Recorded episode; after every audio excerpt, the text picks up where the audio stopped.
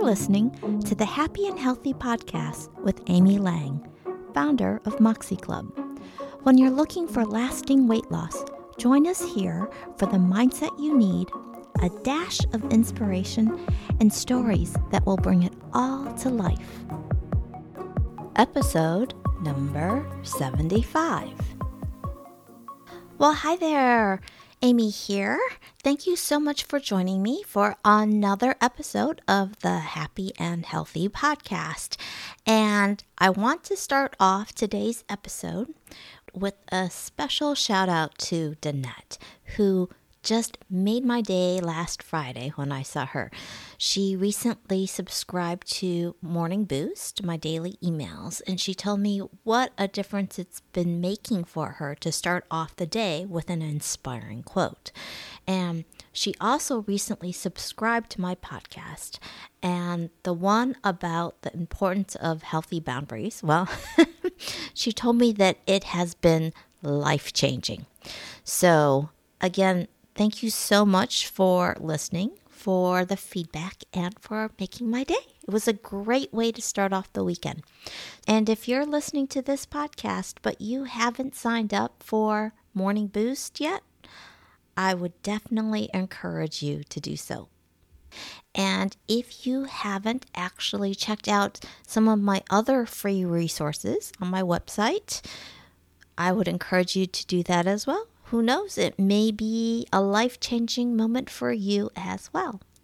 So, with the official start of summer, right? The 21st was last Monday. Do you have any plans? Practically everybody that I see right now is asking that question, right? Do you have any plans for the summer? And if you do, then my question for you is does the thought of going on summer vacation and wearing shorts or a bathing suit or having your picture taken, is that a trigger for you to want to lose some weight? If the answer is yes, then here are some sneaky diet mentality thoughts that may be creeping in for you, right? One might be, okay, I'm going to start tomorrow, right? Or sometime afterwards. And maybe as a result of wanting to start tomorrow, you might be thinking about um, planning a last supper, if you will, right? Before the, the official start of whatever weight loss effort you're going to be embarking on. Or the opposite might be happening. Maybe as opposed to starting something, one of your first thoughts is, okay, I've been doing Weight Watchers consistently now since the beginning of the year, and with vacation, I'm going to take a break. And what I want to point out here is that all of these are actually examples of the diet mentality right? This is not a conversation about habits because when you go on vacation, you're still going to brush your teeth, right? I used to always say that with folks when they wanted to join the health club, right? And maybe we had a fitness challenge going on. They would say, you know, these next 30 days or 6 weeks, you know, are totally doable. I can I can make sure that I come and attend three times a week. All right. So, what's the difference between what you do when you're wanting to lose weight and, say, brushing your teeth or, you know, eating two or three times a day? Right. The difference is these truly are habits. We have practiced them almost every day of our life, right? Hopefully, more than once a day. So, when you look at the difference between diets and habits, this concept of taking a break or starting tomorrow really isn't part of the conversation. Right? Because diets and a lot of other weight loss programs are all about restriction in one form or another, right? They're about what you're supposed to do, what you should and shouldn't eat, right? Counting calories, tracking points, not eating certain foods, or maybe drinking less alcohol. So, I am not saying that all weight loss programs are about restriction. I'm talking specifically about those that can easily create states of scarcity because they have limits on quantity based on some external metric as opposed to what your body is telling you. So, as opposed to being based on physical hunger and satiety. So, ultimately, we're talking about states of scarcity that are both physical and psychological in nature. So, the mistake folks are making when they sign up for these fitness challenges, right? Whether it's 21 days or 30 days or six weeks. I've talked about this before. If you don't make a pivot from this challenge that gets me started, and look, I am all for triggers if it gets us to take action. But at some point, what we want to do is shift from that okay, I'm going to do this for the next six weeks and then go back to my regular life to really focusing more on process, right? Focusing more on creating a habit like brushing your teeth, something that you want to do for the rest of your life. So if you want to track points or count calories for the rest of your life, then I say go for it. But if that's not something that you want, then that pivot becomes very important. I want you to really think about the things that you are choosing to do and whether or not they're ones that you want to do from now on. And then another really common mistake is expecting new habits to form in just 21 days. Okay, because what happens is if we're expecting results in those 21 days and we don't see them, then it's very likely that we'll give up too early. Right? And all we're doing then is we are creating evidence for our brain that whatever we're doing doesn't work. When in reality, if we had just given it more time, we would see that it does. And again, this really is about that sneaky diet mentality, right? And when I'm talking about mentality, I am referring to thoughts or thought patterns that come up over and over again. So when we look at habits, right, we tend to focus on the behavior. That's what we can see. But all habits really start with a trigger and then a thought pattern, if you will. So maybe it would be more useful to think of thought patterns as habits, right? Because that's how our brain works. So the big priorities for our brain are to protect us and to conserve energy. So, to protect us, our brain has a negativity bias running 24 7, right? So, this is focusing on things that threaten our safety and security, which means we are far more likely to stay in our comfort zone than to step out of it, right? And yet, that's the only way we can change and grow. So, we do have some competing priorities here because once our wants and needs are met, we definitely also have the desire to learn and grow. But oftentimes, when our brain perceives a threat, even if things don't make us happy, we're safer with the devil we know. Right? So, in protecting us, that negativity bias is alive and well and doing its level best to keep us in our comfort zone.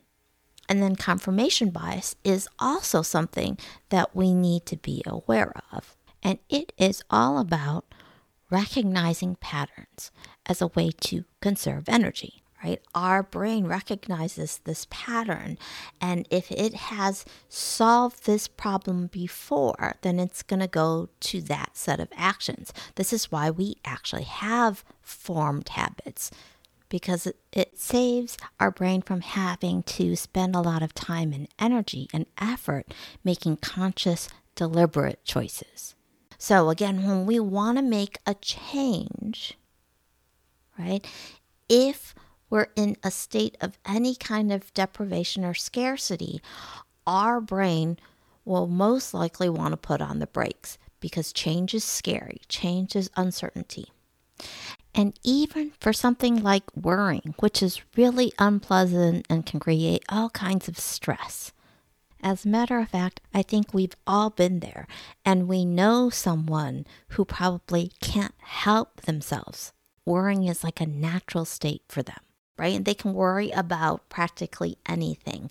So, for a vacation, as folks are planning, there might be questions like Will people have fun? How will I look in pictures? What activities do I need to plan? So, depending on how that question comes up, right? Like, will people have fun? Is very different question from what kind of activities do I want to plan so that people will have fun? Right? If you just even think about which actions you take, depending on how I phrase that question, right? You can see that some people who like to worry will literally just go with the, well, people have fun? So when you phrase it that way, it's disempowering because you have no control over whether or not people will have fun. You only have control over creating the conditions, right? And so phrasing it this way asking the question in this form has a tendency to create stress.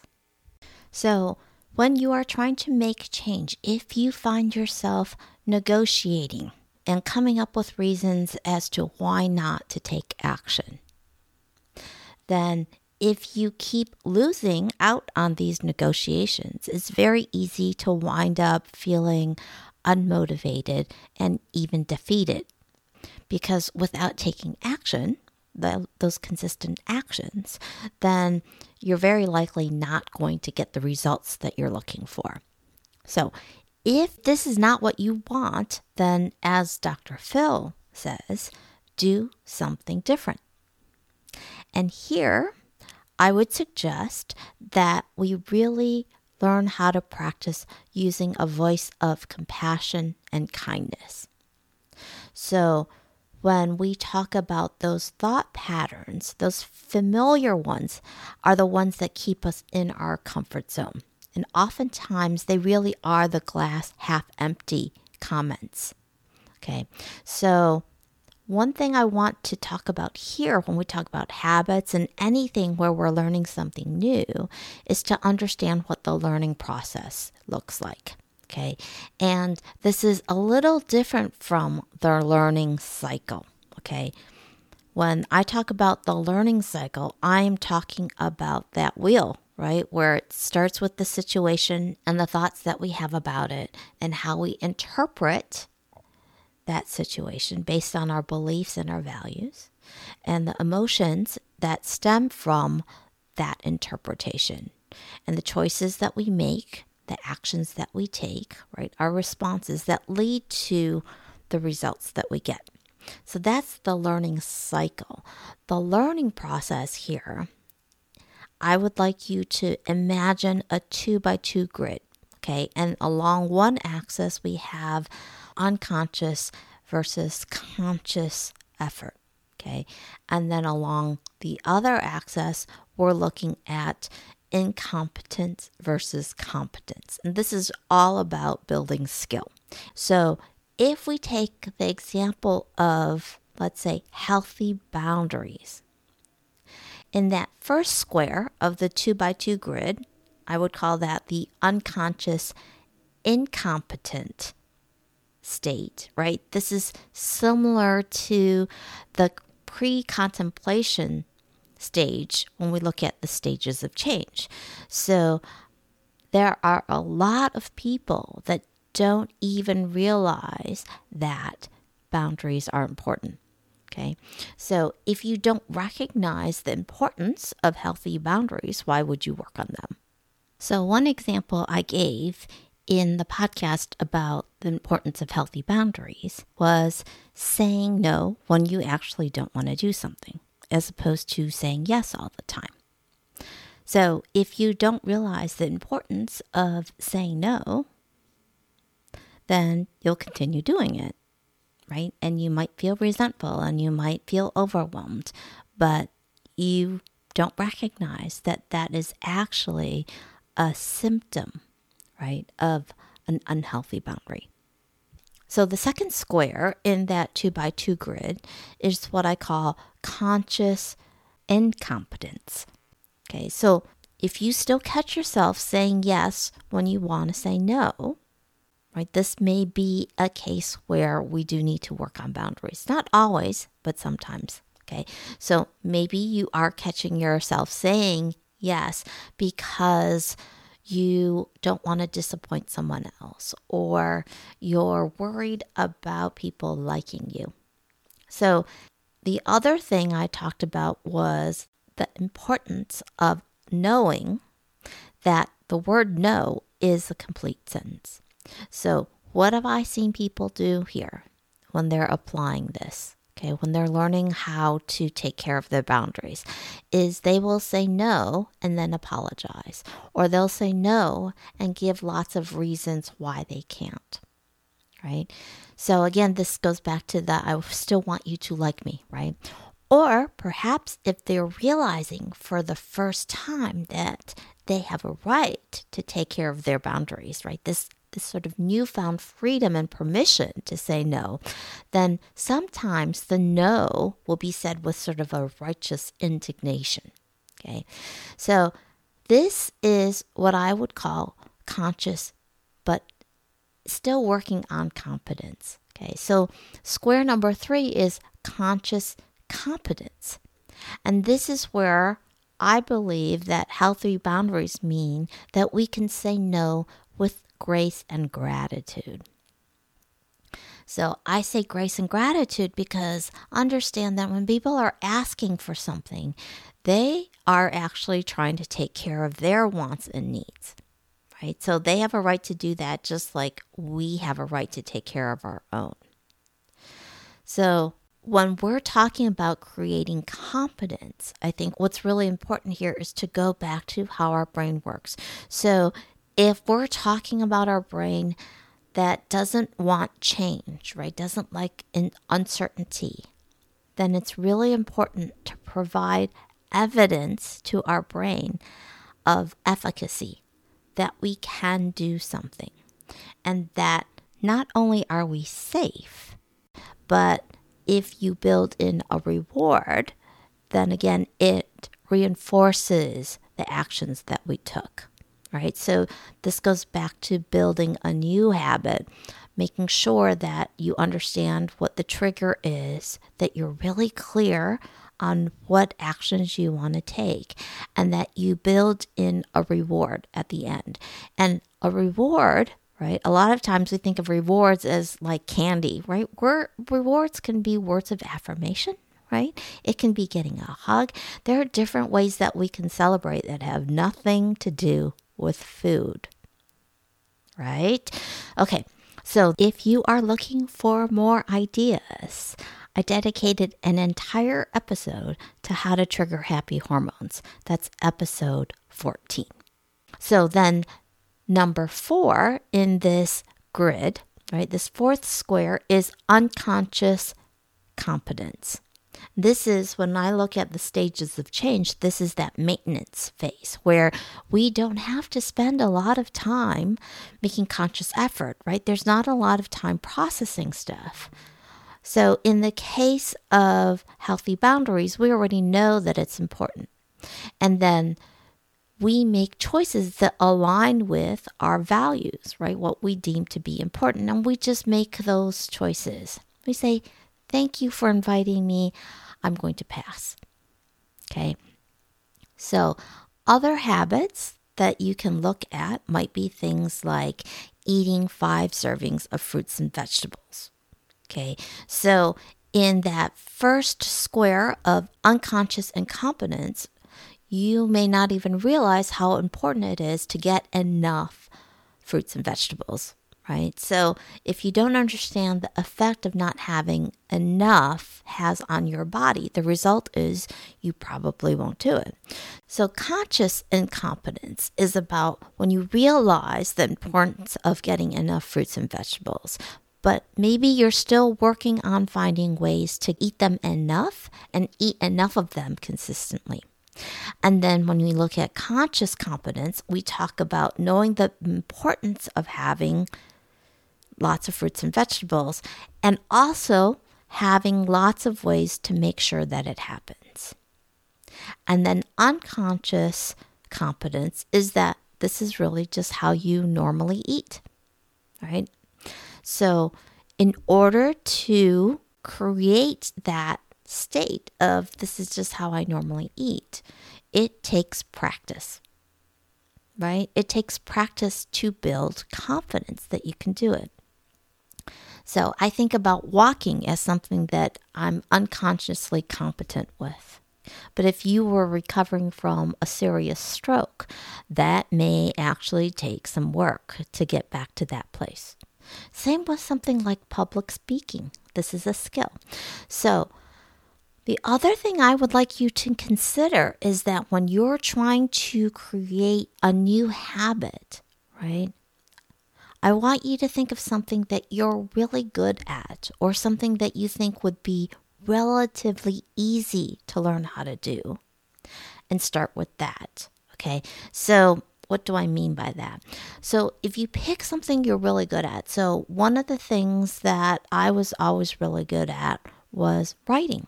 Right? I and my reading comprehension was always really good. And yet when it came to math, one of the things that I really struggled with was word problems that involved ratios. And then one day my dad pointed out that these ratios that I was struggling with were just like word analogies, right? A is to B as C is to D. And when he said that, and I looked at the word problems again for math, something just clicked, right? So here my dad was playing to my strengths. Okay. Another example of when I talk about thinking about something you're good at is I was a power user of Excel when I worked at Arthur Andersen. And there was another staff member that was also really good at Excel. And I remember one day he said, We've just made a lot more mistakes than other people have when it comes to Excel. That's how we got really good at it. And even just the other day, right, I decided I wanted to learn how to play chess. And my boyfriend made the comment after just one game, you're trying to be perfect. okay, chess is a really complicated game. You got to be willing to make mistakes so that you can learn. Okay, I was sitting there trying to anticipate everything. and of course, I still lost. So, when I talk about creating new habits, I want you, again, to create situations where you can prove to yourself that you can do something. So, in episode 31, I interviewed Kayla Gaffo, who was one of my clients, and we talked about how she started with getting more fruits and vegetables into her meals, not just for herself, but also for her husband and her kids, right? And it was something that she thought would be relatively easy to make happen. And it wasn't until about six weeks after we started working together that she admitted that it was really sleep that she wanted to work on. And it was because she figured out how to make fruits and vegetables work that she now had created the confidence to tackle sleep right? She finally believed that she could figure it out. So, whether it's word problems or whether it's using Excel or creating some new habits like eating more fruits and vegetables or exercising consistently, right? It's all about practice. And actually, in the book Outliers by Malcolm Gladwell, he talks about his 10,000 hour rule, right? Where you have to practice or have apprenticed for 10,000 hours before you really get good at something. So that expectation of new habits can be created in 21 days, right? I want you to be very wary of those kinds of promises. Okay. And actually, in the book, So Good They Can't Ignore You by Cal Newport, he talks about how you practice, and he calls it deliberate practice. And this is where I'm saying we want to make conscious decisions about what we're doing and then create evidence for our brain that what we're doing works and that we can figure out how to make something happen. And the way we do that in our practice is with patience and with compassion, right? Success is not about being perfect. Winning isn't about being perfect, right? It's about showing up and playing the game. And in this case, I'm talking about how we show up in our life, right? And playing the game of life. So I'm going to wrap things up today with a quote from the Olympic gymnast Simone Biles Practice creates confidence, and confidence empowers you. You've been listening to the Happy and Healthy Podcast with Amy Lang. If you enjoyed today's episode, by all means, hit the subscribe button now. If you're ready to get started, visit my website, moxieclub.com. That's M O X I E hyphen C L U B.com. And sign up for a free 20 minute coaching session with me. And remember, Making your choices when you're in a state of abundance is where the magic happens.